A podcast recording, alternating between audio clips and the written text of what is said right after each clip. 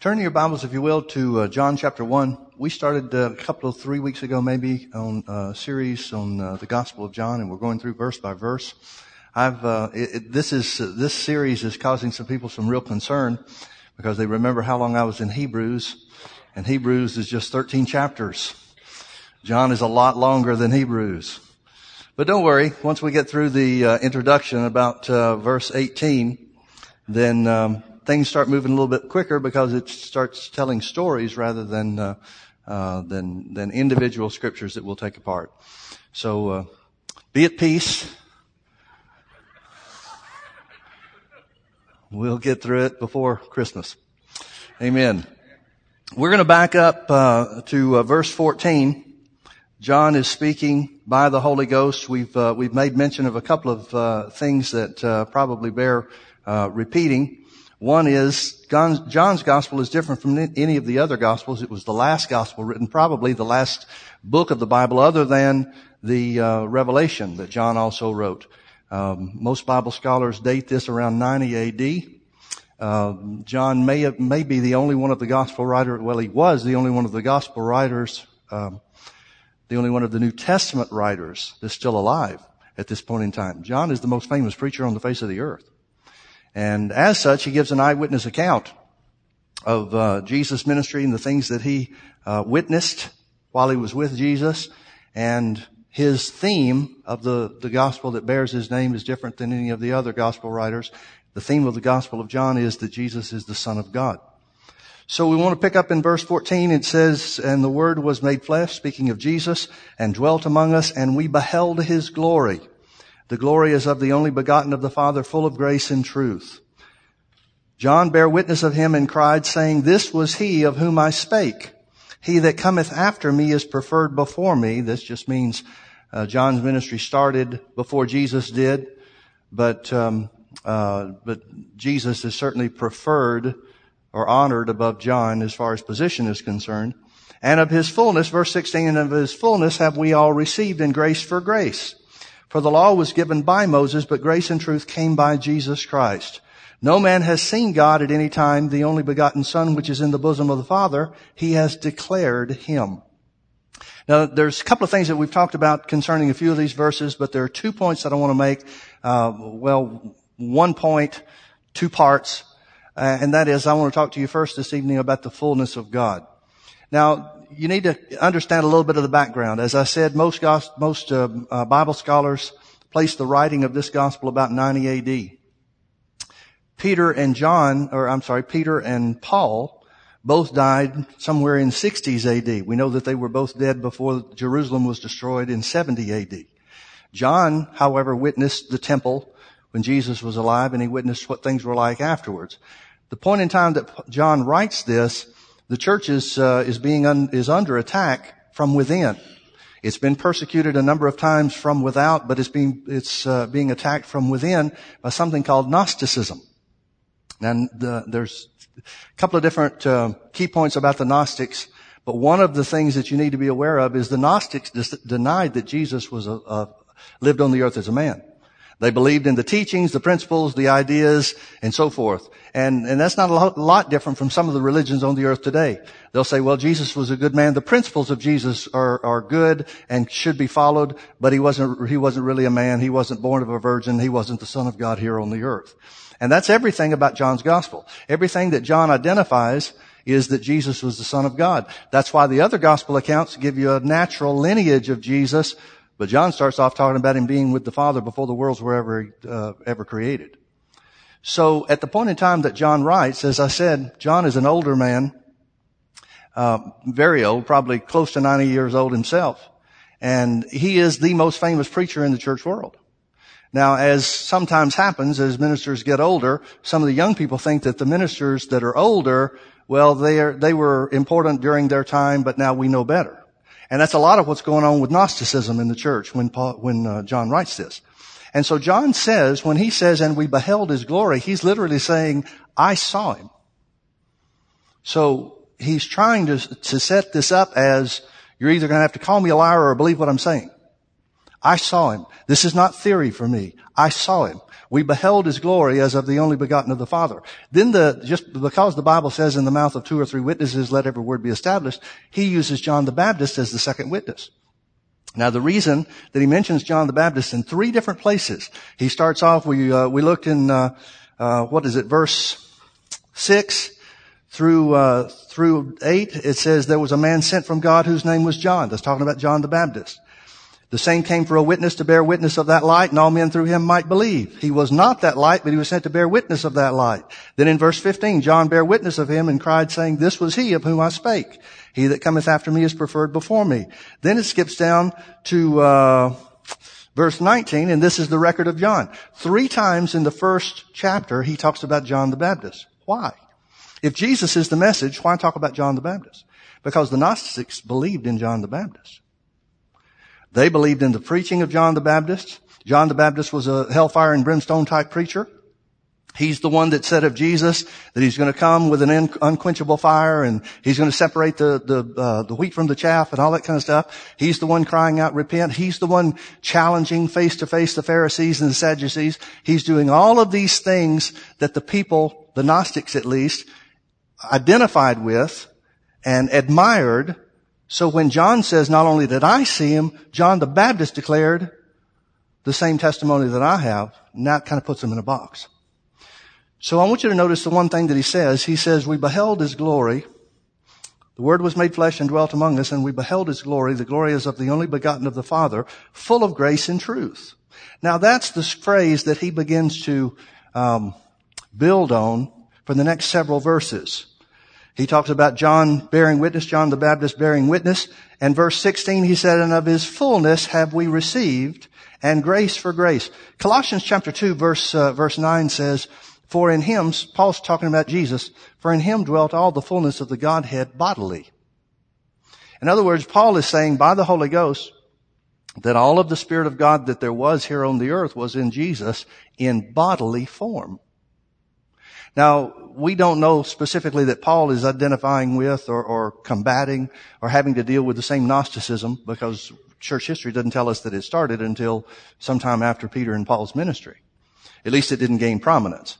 So we don't know if, if he's just led by the Holy Ghost to say certain things that cut the Gnostics off at the knees or if he's addressing something that uh, that exists in the church at the time that he wrote. But he said, for, "But in him, for in him, Jesus dwelt the fullness of the Godhead bodily." Now, verse ten goes on to say, "And you are complete in him." Which is the head of all principality and power. Phillips translation says it this way, and you're filled with his fullness.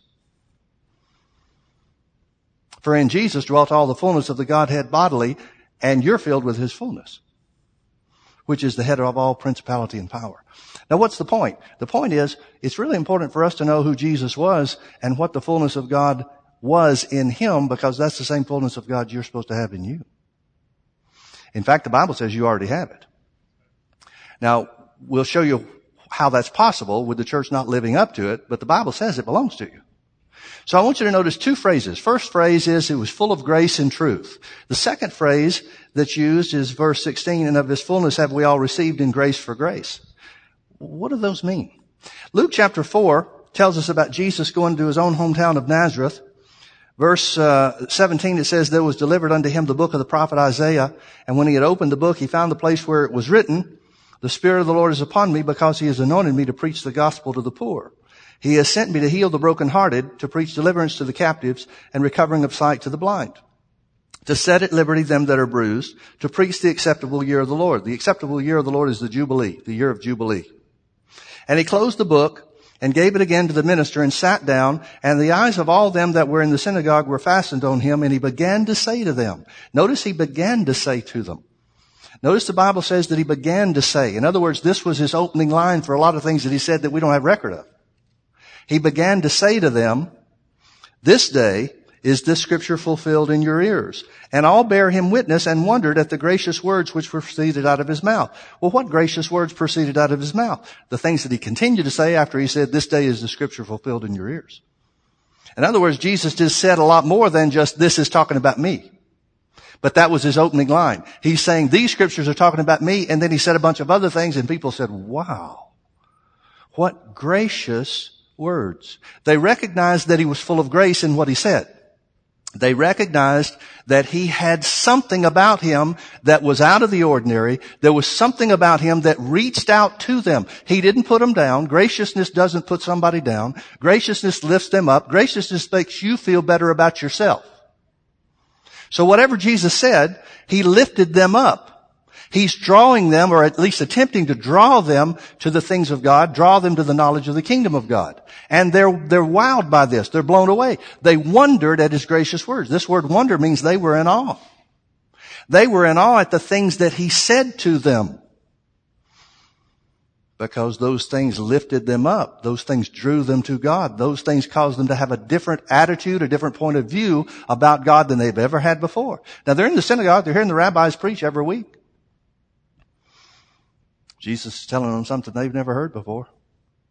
We know in other cases that the Bible says that people marveled because of the doctrine of authority that Jesus taught that man has authority here on the earth. Maybe he said something about that. We don't know, but whatever it was, they wondered his gracious words. In other words, they recognized the operation of grace in his preaching. That's what I want you to get. But that wasn't enough for them. They wanted that, but that's as far as they wanted to go. It goes further and it says, um, well, let's read verse 22 again. And all bear him witness and wondered at the gracious words that proceeded out of his mouth. And they said, is not this Joseph's son? In other words, they let the graciousness of his preaching be overcome. Is that a good way to say it? Be overcome by the doubts and the questions that they had. In other words, he's saying the scriptures about the Messiah that I just read from Isaiah, what we know of as Isaiah 61, these things are talking about me. And then he said a bunch of other things that would cause them to, to, to consider, at least consider, yeah, this could be the guy. This could be the Messiah. This could be the one. Listen to the things he's saying. Listen to the way he's saying it. But then they said, yeah, but wait a minute. We know his father. Isn't this Joseph's son? You know, it's an interesting thing because you've got conflicting scriptures in the Gospels. Now that doesn't mean there's a discrepancy in the scripture. It means Jesus was accused of two different things. In Nazareth, he wasn't received because they said, we know his father. That was his hometown. That's where he grew up. But when the Pharisees came to Jesus in another place and Jesus said, you're of your father the devil, they said, we're not illegitimate. We're of Abraham. Why would they say that? Because it was said, it was rumored that Jesus was illegitimate when he was here on the earth. So he's accused of having a father and then criticized because he's an illegitimate child. Folks, the devil will work both sides of the street against you. Which one is it? Well, he was the son of God. He didn't have a natural father, but he certainly wasn't illegitimate, was he? So they said, this doubt, and folks, please understand this is the way the devil works. You can hear the word of God. I've seen this so many times. You can hear the word of God come and somebody will get a hold of it and the light will come on in their face and you can see they're starting to get it. They're starting to get it and all of a sudden things will cloud over and you'll know the devil brought it out. And it's like, yeah, but wait a minute. How can that be because of this? You see it happen with healing all the time. At least I do. Preach the word of healing to somebody and they start to get it and then they'll, then they'll say, yeah, but what about Paul's thorn? Or they'll say, yeah, but what about my aunt that died of sickness? See, there's some thought that really, when you come down to it, is not related to the truth of the word that's being spoken, and it'll come in and cloud it over. That's what's happening with these guys. So they receive of the grace of Jesus preaching, but then they let it be clouded over. They said, wait a minute, isn't this Joseph's son? And Jesus said unto them, you will surely say this unto, say unto me this proverb, physician, heal thyself. Whatsoever we have heard done in Capernaum, do also here in thy country. Now I want you to notice what he's saying. Jesus is saying, I know what you want. You want me to disprove your doubt about me being Joseph's son by doing miracles. We've heard that you've done miracles in Capernaum, and he had. He'd done a lot of them. He'd had tremendous miracles in Capernaum. I know what you're thinking. That's what Jesus is saying. I know what you want. Now how did he know? Did he know because of revelation of the Holy Ghost? Did he know because he saw their face cloud over? He saw a change in them like we can see in others? I don't know. I don't have an answer for that. But I know that he understood where they were coming from and he knew what was going to happen. Maybe he knew it because of the proverb that he speaks next. He said, I, verily I say unto you, no prophet is, is honored in, uh, well, how does it go? Let me read it rather than try to quote it. I'm messing it up. Verily I say unto you, no prophet is accepted in his own country. Maybe he knows ahead of time, these guys are not going to receive me because they think they know me. They think they know me as a man. They fail to recognize that I have a greater purpose. So, everything starts off good. Now it starts to turn sour. And Jesus said, but I tell you of the truth, verse 25, many widows were in Israel in the day of Elijah when the heaven was shut up three years and six months, when great famine was throughout all the land, but unto none of them was Elijah sent, save or except unto Sarepta, a city of Sidon. That's where the Gentiles live. A city of Sidon unto a woman that was a widow. And many lepers were in Israel in the time of Elisha, the prophet, and none of them was cleansed except Naaman the Syrian. He's a Gentile. He's saying, Elijah was a great prophet. You believe in Elijah. But it wasn't a Jew. It wasn't the people of Israel that benefited from Elijah's ministry. Same thing with Elisha. There weren't any Jewish lepers that were healed under Elisha. Uh, only a Gentile. And all they in the synagogue, when they heard these things, were filled with wrath. Folks, look how quickly things change. They go from wondering at the graciousness of his words to now they're filled with wrath to the extent that they rose up and thrust him out of the city and led him under the brow of the hill whereon their city was built that they might cast him down headlong. They got so mad they wanted to kill him. They went from saying, wow, we've never heard anything like this to kill this guy, kill this guy. Why? Because they accepted the grace and rejected the truth. Now remember what John said. John said the Word was made flesh and dwelt among us and we beheld His glory as of the only begotten of the Father, full of grace and truth. Now folks, the Old Testament was full of truth. It's true that God is righteous. It's true that God demands judgment. It's true that God demands a sacrifice for sin. All that was true. And that's all that anybody got out of the law. The justice of God, the hardness of God, the, the, the unchanging uh, demands of God. And he gave them the law, not because he was trying to be demanding, but to show them this is what righteousness demands. This is what it takes for somebody to stand righteous. They didn't get that. They didn't accept that. God was just simply trying to show them, this is what you can't do on your own. That's why you need a savior. They didn't get that from the Old Testament. They got God is a righteous judge. He's a hard taskmaster. He requires so much of us. Therefore, you can't break the law in any form whatsoever. And it created a religious class that kept the people under bondage. So the Old Testament had a lot of truth. The Old Testament even had a lot of grace. I mean, Adam deserved to die as soon as he sinned because God does demand righteousness. Over and over and over again, the children of Israel deserved to die for their sins, but God would deliver them.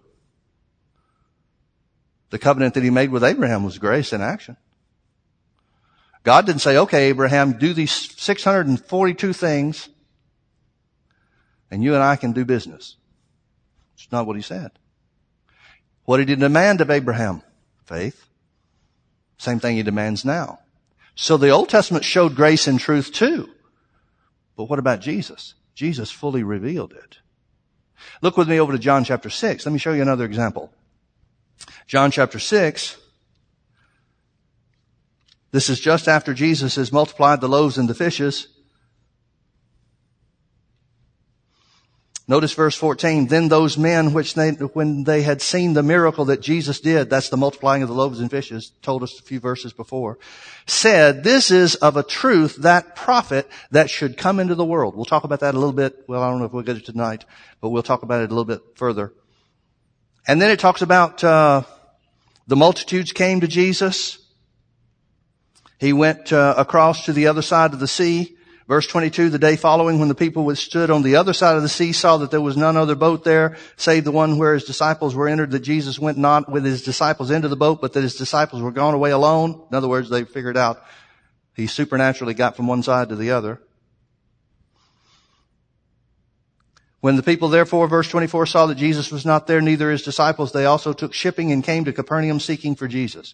Now folks, how many were there that were, that witnessed the miracle of the loaves and the fishes? 5,000 men. So you got 5,000 people, or at least a lot of them, a good, a good percentage of them that recognize, hey, we want to stick with Jesus. Look, he's multiplying loaves of fishes. This has got to be the prophet. This is so supernatural. This has got to be the one that was spoken of. By the way, the prophet that's spoken of is Deuteronomy 18, where Moses says, uh, by the Spirit of the Lord, that God will raise up another prophet like unto me that will speak unto you. Verse 18, he goes further and says, if you don't hearken unto him, then you'll have to answer for it. Talking about Jesus. Well, that's who they're talking about. This has got to be the prophet. This has got to be the one that was, that was told us. And so they're still following. They're still coming after Jesus. You would think that that kind of crowd following Jesus would please him, wouldn't you? I mean, that's what church is about. It's drawing a crowd. Let's get the biggest crowd we can, right? Well, at what cost? And how?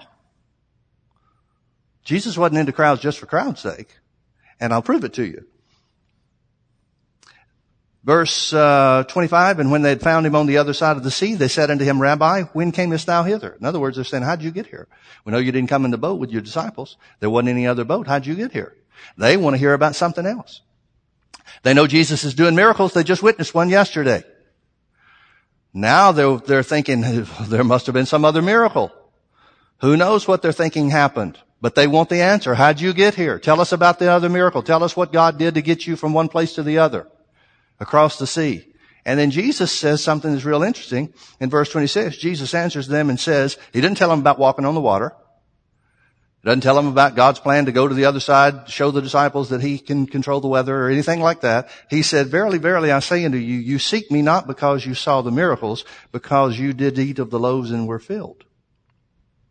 In other words, He's saying, the only reason you're here is for a free meal. Folks, I, am not criticizing how anybody else does anything because I don't have to answer for anybody else. But that's why we don't have big days and car giveaways and stuff like that to draw crowds. Because if you give away car, a car this Sunday, everybody's going to come back next Sunday wanting to see when the next car is. Whatever you catch people on, you're going to have to keep feeding them. Well, I'm going to catch them on the Word. Because that's all I got to feed them. I don't mean that like that's not enough. But people go to church for a lot of different reasons. People act like they love God for a lot of different reasons. And so what happens? Jesus identifies the motives of this crowd. Why do they want to follow Jesus? They want to follow him because of his grace. They want to follow him because of the miracles. They want to follow him because of the supernatural things that benefit them. Who ate the loaves and the fishes? They did. Man, do you realize we don't ever have to work again? We just stick with Jesus and He multiplies loaves and fishes every day. Maybe one day He'll start multiplying lambs. That's where they're coming from. Jesus identifies this. And so what does Jesus do? Jesus begins to tell them the truth. It's not just about grace for Jesus. He's also delivering the truth. So what does he do? He starts telling them, unless you eat my flesh and drink my blood, Verse 53, Then Jesus said unto them, Verily, verily, I say unto you, except you eat the flesh of the Son of Man and drink his blood, you have no life in you. Boy, they didn't like that. They didn't even ask, what does this mean? They just says, no, uh-uh. Not going to have any part of that. Many therefore, verse 60 of his disciples, when they had heard this, said, this is a hard saying. Who can hear it? When Jesus knew in himself that his disciples murmured at it, he said unto them, does this offend you? What? And if you see the Son of Man ascend up to where he was before? In other words, he's saying, are you willing to be offended even if you see me go up to the Father? What he's saying is, are you going to let yourself get offended because you don't understand something, even if I really am the Messiah that was sent from God? It's always amazed me how people let themselves get offended over things that in, in the final analysis don't matter a bit. I've had people get offended because of the, the clothes that I wear. I've had people say, well, Pastor Mike, we enjoyed your church, but we're just not coming back because I just don't want to have to put on a suit and tie every week. Well, folks, did I ever send out a letter saying you're supposed to wear a suit and tie? But see, my dressing up made them feel uncomfortable.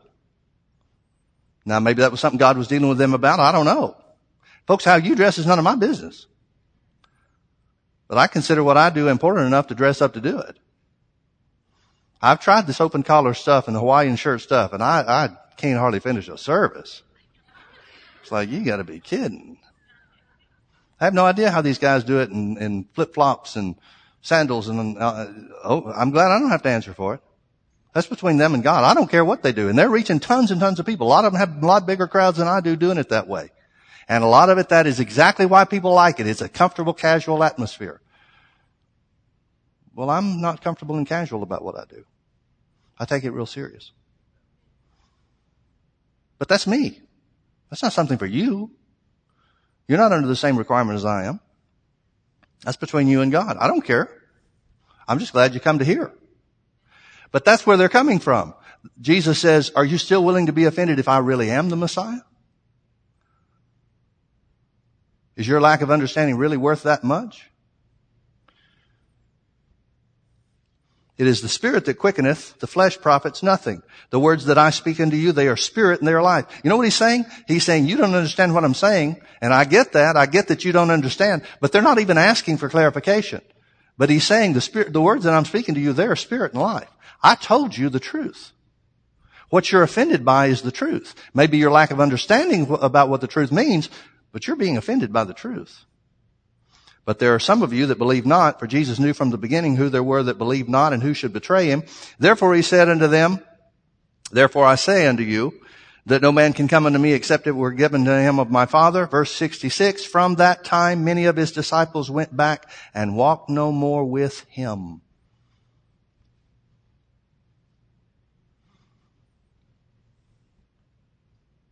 Now folks, I want you to see it. Doesn't say the multitudes left, it says his disciples left. There could have been people that saw him walk on the water that quit walking with him. It wasn't just the 12 in the boat. There were others too. Certainly there were, it was uh, a large number of people that saw him multiply the loaves and the fishes. But they allowed themselves to get offended. Why? Because they were willing to accept the grace. The multitudes, the 5,000 was willing to take the profit of God's grace that worked the miracles, but they weren't willing to hear the truth. You got a lot of people that'll do that nowadays. You got a lot of people that want the profit, the benefit of healing, prosperity, well-being in every area. They like the message that Jesus has done all the work, but the reason they like the message that Jesus has completed the work is because they try to take the position that that means I don't have any work to do. And folks, there is nothing in the Bible that says there's freedom without responsibility. I'll prove that to you as, as we go in just a minute or two. So he's full of grace and truth. Not just grace, but grace and truth. I wonder why God put those together. Doesn't say he's full of grace. It says he's full of grace and truth. Must be something more than just the grace that we're supposed to get out of this.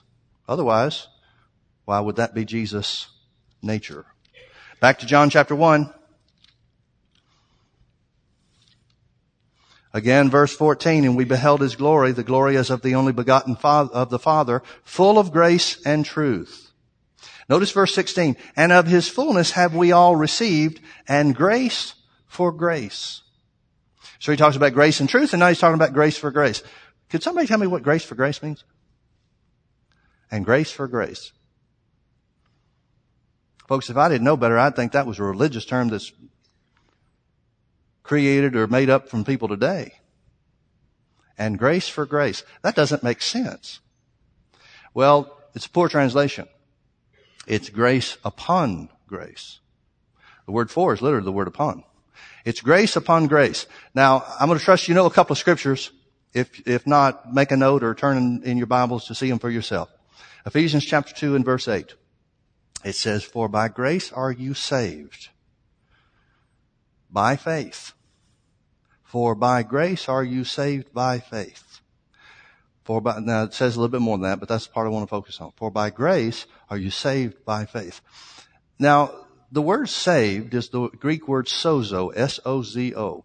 And it's an all-inclusive term. Even Dr. Scofield, who was the most renowned um, Baptist scholar of his day, the modern day, he says in his notes written in uh, I think it's Romans chapter 1 regarding verses 16 and 17.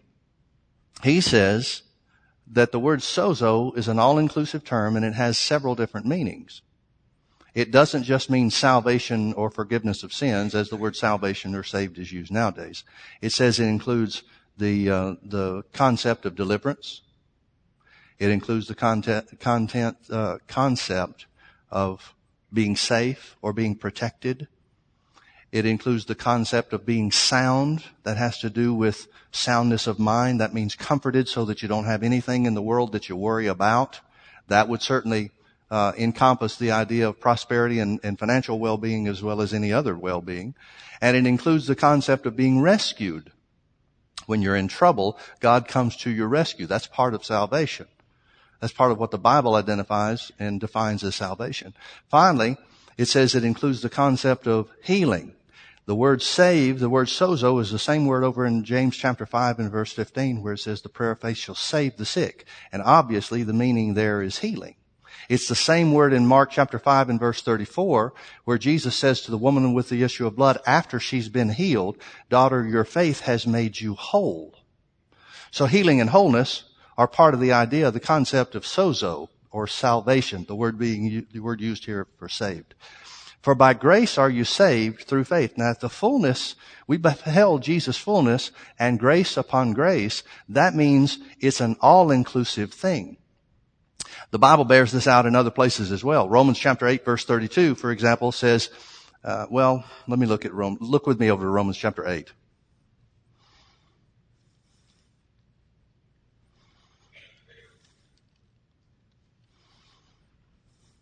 Romans chapter 8, Paul is talking about what we have because we're child, children of God, the work that Jesus has done and so forth. The, the translators really didn't get the meaning of what Paul was, uh, was conveying and we know that because of the chapter, the, um, the verse designations where they put the verse breaks in this. Let's back up a little bit to, um, verse 31. Romans chapter 8 verse 31, it says, what shall we say then to these things? What, what things is he talking about? He's talking about the help of the Holy Spirit. He's talking about God giving you a means to pray in a supernatural manner, utterance in the Holy Ghost, praying in other tongues, God working things out through the help of the Holy Spirit. He's talking about and identifying certain characteristics of the Holy Spirit as your helper, which Jesus told the disciples, I'll give you another comforter. Literally that word comforter is helper. I'll give you another helper the Holy Spirit is our helper and Paul identifies or specifies how the Holy Ghost helps us. And so he continues and says after these things, uh, after um, writing these things to them, he says, what then shall we say to these things? Now that's the question. His question is an overall question. What do these things mean therefore to us? Now Paul makes certain statements and then asks questions as a, as a, a means of, of preaching. Have you ever noticed how many questions I ask you about the Bible? Have you ever noticed that when we start talking about certain things that the Bible refers to, I'll ask you questions? The reason that I do that is because I want you to think for yourself rather than just me tell you something. Because if you think and see something for yourself, you'll remember it a lot longer than if I just tell you something and you say, oh, well, I never saw that. What you see, you remember. Paul does the same thing throughout his letters. He asks questions consistently. And so he makes a statement. He said, if, the last part of verse 31, if God be for us, who can be against us? This word if is the word since. Since God be for us, He's just identified God is for us because the Holy Ghost is our helper. He helps you. He gives you utterance to pray about your situations. He works things out to your advantage. All things work. To, we know that all things work together for good to them that are called of God and uh, them that love God and are called according to his purpose. That verse of scripture cannot be taken out of context. The church world uses that to explain away tragedies. Well, we know God works all things together for our good. That's not what the Bible says. The Bible says that after you pray in the Holy Ghost, God works things out to your advantage. That's what he's saying. After you pray in the Holy Ghost, after the Holy Ghost helps your infirmities with giving you utterance in other tongues, as you pray those things out, that's when God works things out to your benefit which explains why so much of the church world doesn't have things work out to their benefit. It explains why so much of the church world lives in defeat instead of victory. They're not utilizing the help of the Holy Ghost. Now they can, because being filled with the Holy Spirit and speaking with other tongues belongs to everybody. Everybody that's saved. Doesn't belong to the world, but it belongs to the church. So anybody and everybody can have that. One of the greatest lies the devil is, has fostered on the church world is that, well, not everybody is destined to be filled with the Spirit. Because even Paul said, do all speak with tongues, and he, he's obviously saying not everybody does. Well, what he's saying is not everybody's used in a public ministry of tongues. But he says anybody can speak with other tongues. Anybody can be filled with the Spirit. God's no respecter of persons. He doesn't give the Holy Spirit to one of His children and not to all. That's what Paul is saying. That's why I asked the question. Since the Holy Ghost is our helper, what are we going to say to these things? Here's this declarative statement. Since God is for us, who can be against us? Notice what God being for you means in verse 32. He that spared not his own son, but delivered him up for us all, how, how shall he not with him also freely give us all things? You know what he's saying? He's saying salvation is all inclusive. He's saying the same thing we just identified through the, tra- through the meaning, the definition of saved in Ephesians chapter 2 and verse 8 as well as many other places in the New Testament. For by grace are you saved through faith. Salvation is an all-inclusive term. In other words, you could say you're saved, your sins are forgiven by grace, your sins are forgiven through faith. By grace, you are delivered through faith. By grace, you are rescued through faith. By grace, you are healed through faith. By grace, your needs are met through faith. By grace, you have mental comfort and ease through faith. It all works the same way in, in, in every area because it's all part of this package called salvation. Paul's saying the same thing by the Holy Ghost to the Romans. He's saying, he that delivered, he that spared not his own son, but delivered him up for us all, how shall he not with him also freely give us all things? How shall he not? How shall he not? How many of you have been uh, at least tempted of the devil to think God wouldn't do something for you that the Bible says is yours? How many of you have been tempted to think, well, the Bible says Jesus took our infirmities and bore our sicknesses, but, but God might not heal me? Paul's saying, how is that possible? How many of you have looked at the Bible where it says, my God shall supply all of your needs according to his riches in glory by Christ Jesus, but thought, yeah, but I've made such a mess of things. How can that work for me? Paul's saying, how's it possible for it not to work for you? Do you see what he's saying? What does he mean? He means grace upon grace. He means there's grace, the grace of God, the grace that you are saved by through faith is available for you no matter what. The grace that saved you, forgave your sins, made you righteous through faith, there's still more grace available for your healing. And then after you receive your healing, there's still more grace available for your, your financial well-being. And after you get your finances in order, there's still more grace available for your mental peace and comfort. That's what grace upon grace means. He that delivered him up for us all, he spared not his own son. How shall he not with him also give us, freely give us all things? Then he asked another question. He said, who shall lay anything to the charge of God's elect? You know what he's saying? He's saying, who is big enough to take away what Jesus has already delivered you delivered to you through, G, through God sending his son to the earth. Who can make the charge that since God has already given, even though God gave you Jesus his son and everything that goes along with this thing called salvation, who can say you're not worthy of having it? It's God that justifies. Do you see what he's saying? He's answering the question that most of us deal with. Because the devil comes at us and says that we've messed things up like uh, implying that we can mess things up so bad that what Jesus did for us won't really come to pass. Paul says, how is that possible? Jesus uh, bought and paid for it. Who shall lay anything to the charge of God's elect? It's God that justifies, so therefore who is he that condemns? Since God justified you, who can condemn you? Is the condemnation of the devil greater than the justification of God? That's the point Paul's making. It's impossible for any condemnation to be greater than the justification you've already received.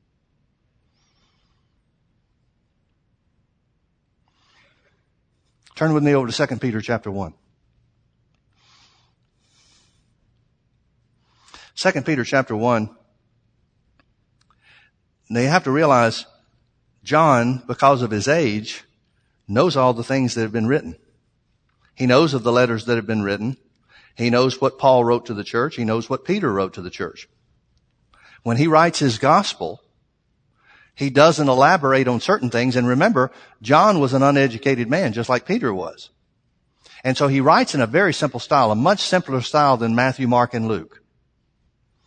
Matthew, Matthew, Mark, and Luke's gospels all show us that they were educated men because of the sentence structure and stuff like that. John's just a simple guy, and his is filled with more depth in many ways than any of the other three gospels. It's kind of funny how that works, isn't it? God will take an uneducated person and confound people that are a lot smarter. That's what he did with, with the gospel that John wrote. Second Peter chapter one. We'll just start in verse one. Simon Peter, a servant and an apostle of Jesus Christ, to them that have obtained like precious faith with us through the righteousness of God and our Savior Jesus Christ. What does that mean? That means I'm writing to people that are saved like I am. He's writing to the Christians, right? What does he say to people that are already saved? People that have already received this total package of salvation. People that have been sozoed. I'm not one to, to coin phrases, but folks, I think it would be a real good idea for us to say, yeah, I was sozoed by the, by faith in Jesus Christ. Because we're so, the church has created this, this, this narrow definition of what salvation is. That's not the definition the Bible gives. So he's writing to people that are saved. He's writing to Christians, people that have been made righteous through the blood of Jesus. Notice what he says in verse 2. Grace and peace be multiplied unto you through the knowledge of God and of Jesus our Lord. Now I want you to notice, we're going to read some, several scriptures down through about verse 10, but I want you to notice something. He uses the word knowledge several times. There are two different words that are used for knowledge throughout these scriptures, throughout this, uh, this passage of scripture. This first word that's used in verse 2 is knowledge. It means recognition. He says, grace and peace are multiplied to you as you recognize who Jesus is and what he's done.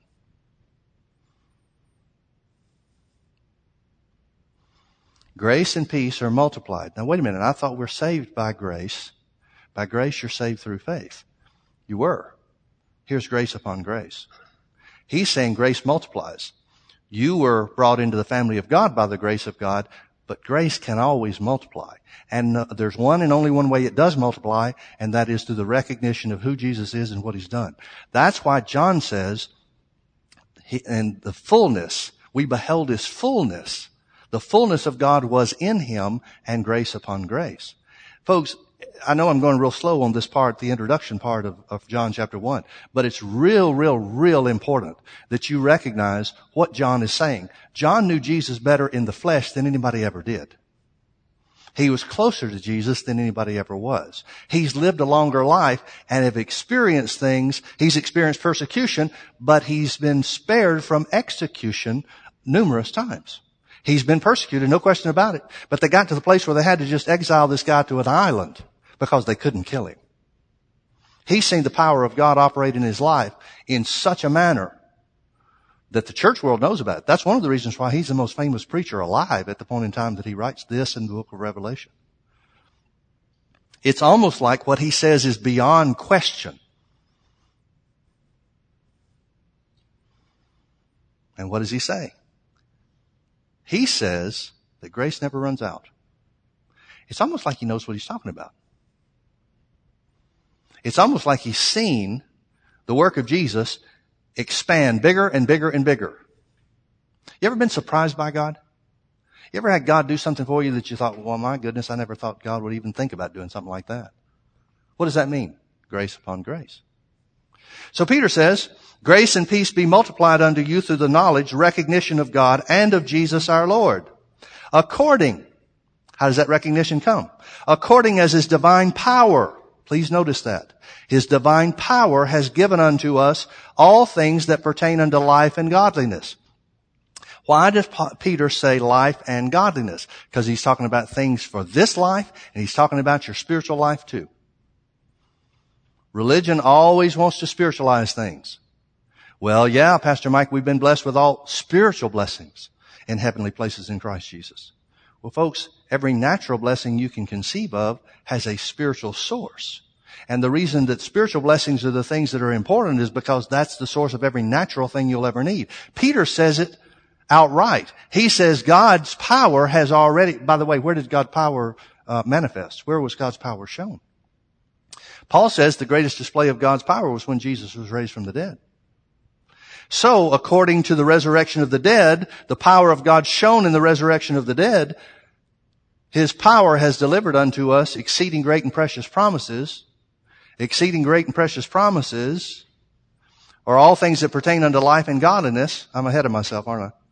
According as his divine power has given unto us all things that pertain unto life and godliness. What's he saying? He's saying salvation is an all-inclusive package. Well, Pastor Mike, what I need is I need more money so we can pay our bills. That's part of salvation. For by grace do you prosper through faith. Well, Pastor Mike, what I need is physical healing. For by grace are you healed through faith. Why? Because salvation, sozo, means everything. Everything that pertains to life. Well, Pastor Mike, what I need is I need help on my job. That's part of salvation. Everything you can think of in this natural life that you need help with is part of salvation. And that's what Peter is saying. He's saying it in a different way than John did. He's saying it in a different way than, than Paul did, but he's saying the same thing. He's saying that his divine power, the resurrection of Jesus, has given us all things that pertain into life and godliness. You can't think of one natural thing. You can't think of one spiritual thing that has not already been accomplished by the resurrection of Jesus. And that's what Peter says is called grace and is multiplied along with peace through the recognition of who Jesus is and what he's done.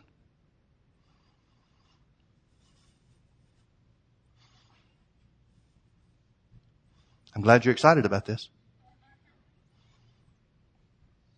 It's almost too good to be true. At least it sounds almost too good to be true. But the reality is, it is true and it's really good.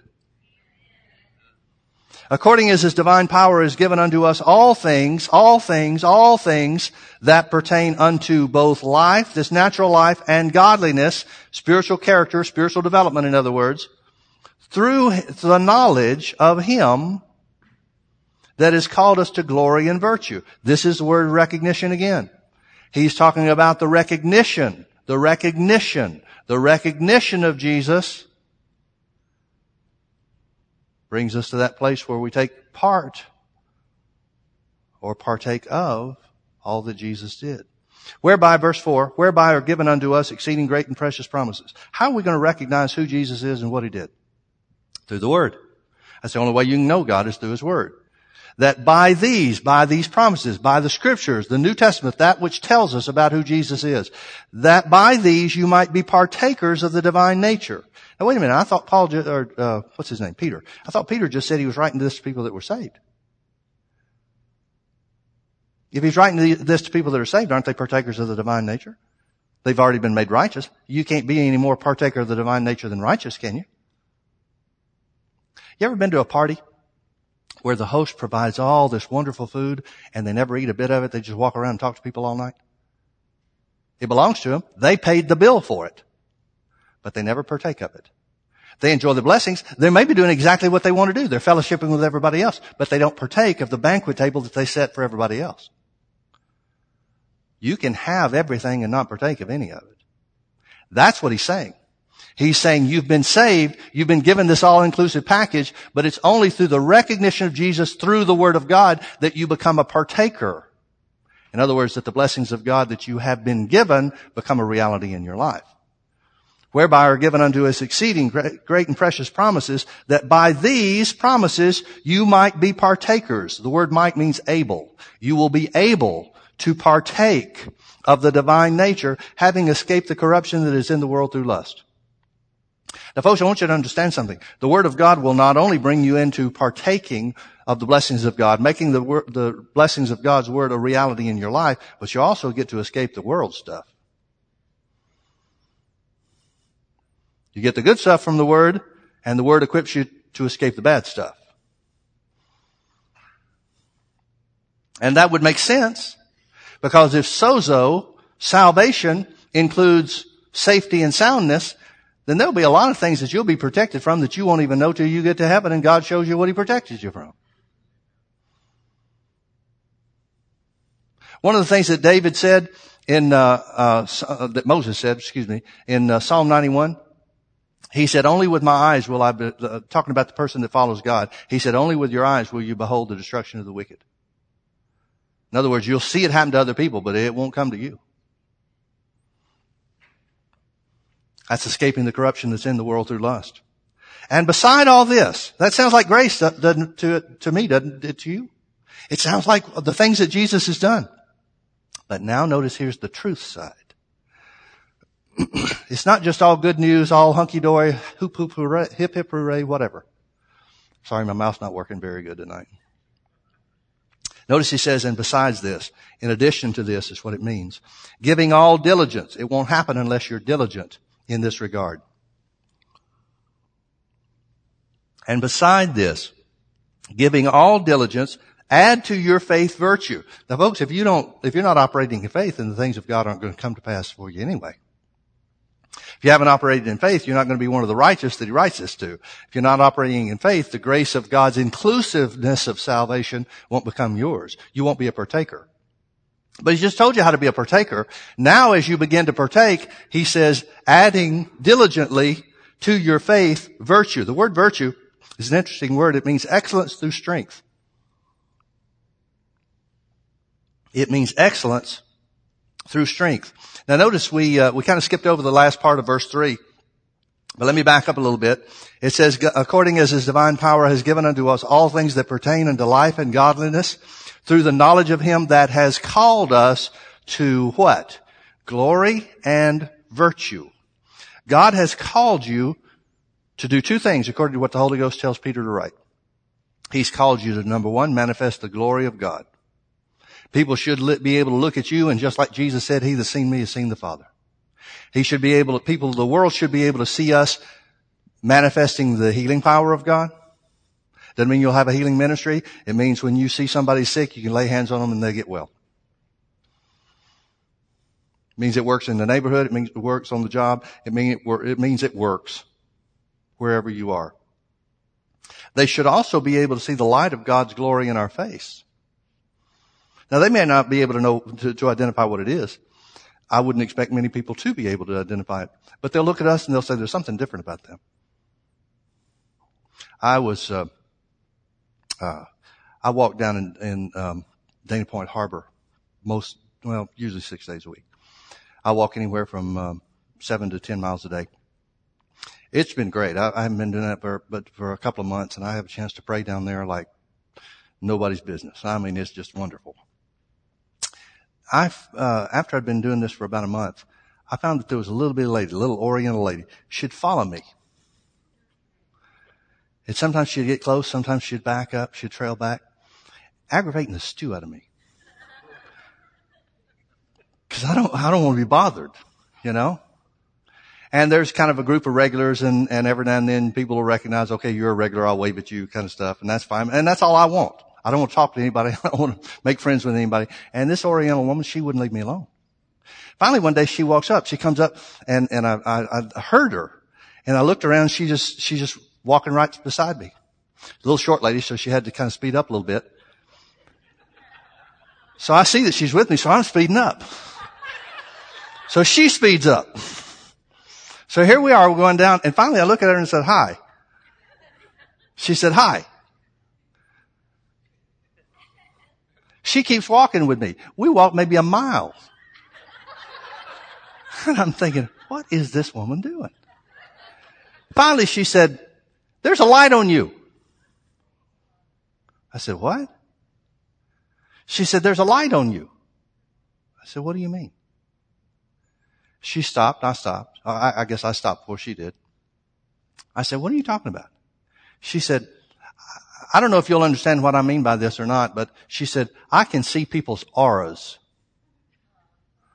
I thought, okay. She said, for the last couple of weeks, I've been following your aura. I said, really? She said, yeah. She said, most people just have a gray aura about them, but there's a light on you. And I said, well, I don't know if you're going to understand what I'm going to say.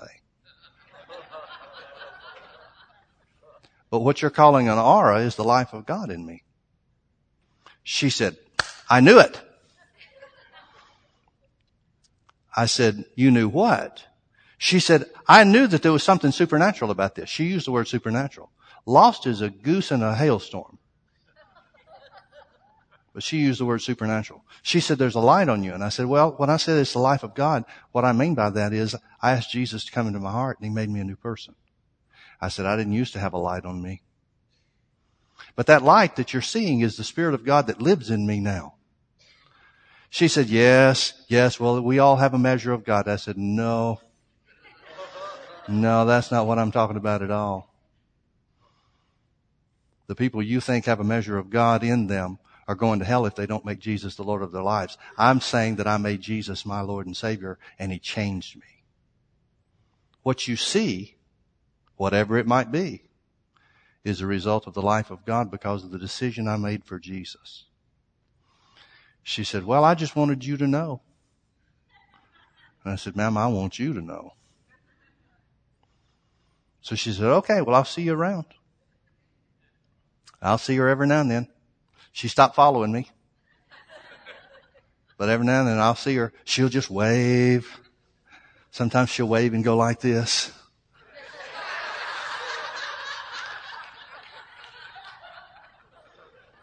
I'm minding my own business, just walking. This woman following me going like this.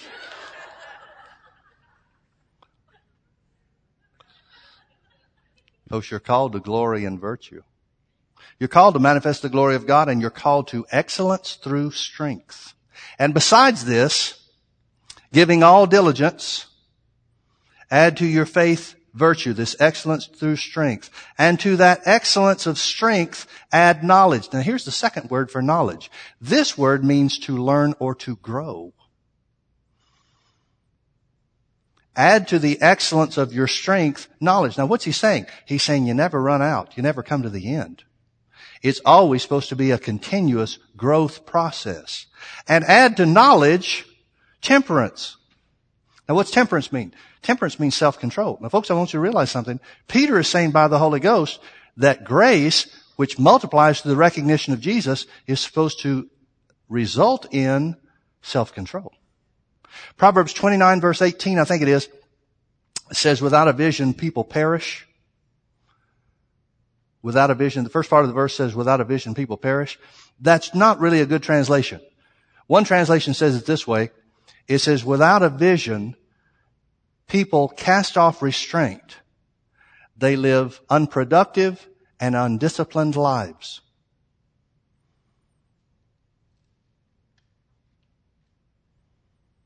You got a lot of people, and Paul was accused of this. Paul was accused of preaching a gospel that the work has been done, just go live it up, have a high heel time, don't worry about it, everything's fine.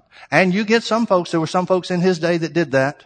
Paul talked to the Galatians, he said, don't let your liberty be an occasion to serve your flesh. In other words, don't let the grace of God just let you live unrestrained lives. Be temperate. He's, the Bible's saying that's part of growth. Now I understand that, that we have to grow into this. I, listen, when I first heard the message of the word, the thing that got me was the prosperity message. And I had these visions of all kinds of things, God doing this and God doing that. And, and, and looking back at it, I was completely selfish. Completely selfish. I didn't want to prosper so I could do things for the kingdom of God. I wanted to prosper because I didn't have two nickels to rub together. What I wanted is for me. I wanted to get me out of debt. I wanted to get me a new car. I wanted to get me whatever I wanted. As Brother Osteen, John Osteen used to say, prosperity, the prosperity message is not for you to buy everything you set your beady little eyes on. Well, that's what I was, that's where I was. And folks, God didn't condemn me for that. He just let me grow out of it. There's a lot of Christians, there's a lot of people that are using the finished work of Jesus for their own selfish purposes. And God lets them grow out of it. But they are supposed to grow out of it. And it's the word that does it. These exceeding great and precious promises are the things that add to us so that we live disciplined lives. We think, we have the idea, we from a natural standpoint think discipline is a dirty word. Oh, we don't want discipline. Listen, discipline is the means whereby the blessings of God become a reality for you. It's discipline. Discipline according to the Word of God. Discipline according to the way that we live our lives. That's what brings the blessings of God into our lives. That's what this is saying. Add to your knowledge, your growth, self-control. And add to your self-control patience. Because it's not going to work overnight. It's not going to take place overnight. You're not going to grow up spiritually overnight. This word patient means a cheerful expectation. Cheerfully expecting the, the reality of the word to become, or the, the truth of the word to become a reality in your life. And add to patience, godliness. He's talking about more of God likeness. I thought God gave us all things that pertain to life and godliness. He did. And He expects you to grow into them.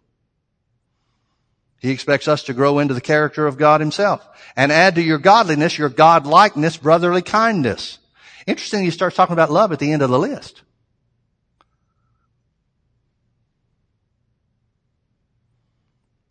It takes some maturity to love some folks, doesn't it? Some people you gotta love by faith. And to godliness, brotherly kindness, and to brotherly kindness, charity or love. Verse 8, for if these things be in you, what things?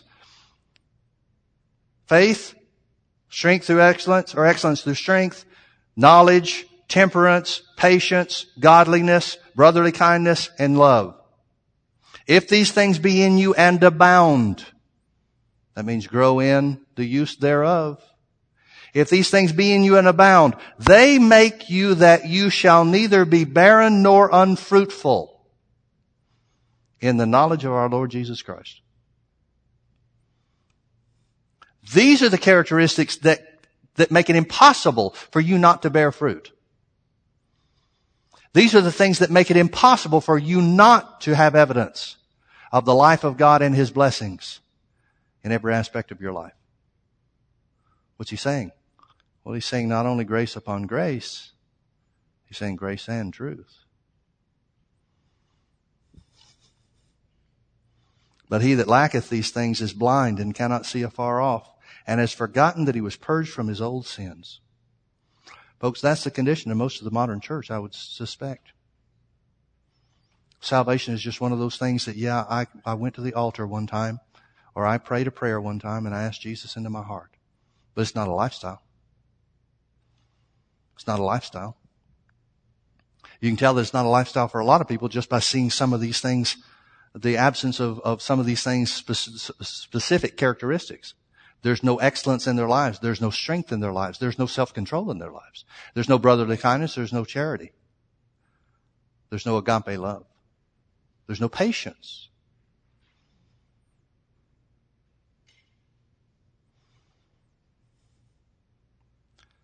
That's where most of the church seems to me to be. Oh yeah, we love God and only God can judge me. You know what that means? That means that's a person that's not trying to grow in this stuff. That's a person that doesn't care about these characteristics. There's somebody that wants to live on the grace of God, the goodness of God, without ever adding any truth to their lives. Wherefore, the rather, brethren, give diligence to make your calling and election sure. For if you do these things, you shall never fall. You shall never fall. Let me close with the couple of verses real quick from John chapter 1 again. We'll wrap it up and then pick up here next time. Verse 16 again, and of his fullness have we received and grace upon grace. Verse 17, for the law was given by Moses, but grace and truth came by Jesus Christ. Here's the contrast. The law was given by Moses. In other words, God delivered the law to Moses so he could share it with the people. God didn't give Jesus anything. The nature of Jesus was grace and truth. Grace and truth came by Jesus. He's not delivering something. It's who he is. It's the character and the nature of God then shouldn't grace and truth and grace upon grace be our nature too? I mean, if he was the fullness of the Godhead bodily and we received of his fullness and we're complete in him, shouldn't we be showing the same things he did? Not undisciplined, not without love, not without patience, but shouldn't we people that are excellent through strength Shouldn't we people, be people of faith that are adding to our faith and continuing to grow in the things of God? Shouldn't we not give up on people too? For the law was given by Moses, but grace and truth came by Jesus Christ. No man has seen God at any time.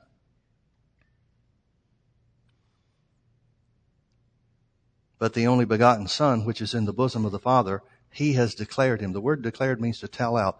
This is the, this concludes the introduction that John gave to his gospel, and it really means this. We know God because we saw Jesus. You can't see God in the flesh. God meaning the Father. Nobody can see the face of God, and we won't see the face of God until we get to heaven. But we can see who God is by looking at Jesus. Because everything about Jesus was God. He was the Son of God. He has fully declared him. He has fully told us who God is.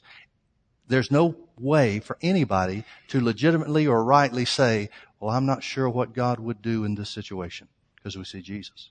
There's no way we could say, I'm not sure what God thinks about this because we see Jesus. That's what it means. Jesus has fully declared the Father. There's nothing about God that should be a mystery because Jesus has fully declared who he is. This idea that the church has, well, you never know what God's going to do. Sure you do. Jesus has fully declared him. Amen. Let's pray. Father, thank you so much for your word. Thank you that it's true. Thank you for the privilege that we have to know you through Jesus. We thank you, Father, that he has fully revealed you unto us so that we can be like you as we follow his example. I thank you, Father, that as we add faith, virtue, temperance, patience, godliness, brotherly kindness, and love, we shall manifest the glory and the virtue of God. We shall not be barren and shall never fall. What a privilege it is to be a part of your family, Lord.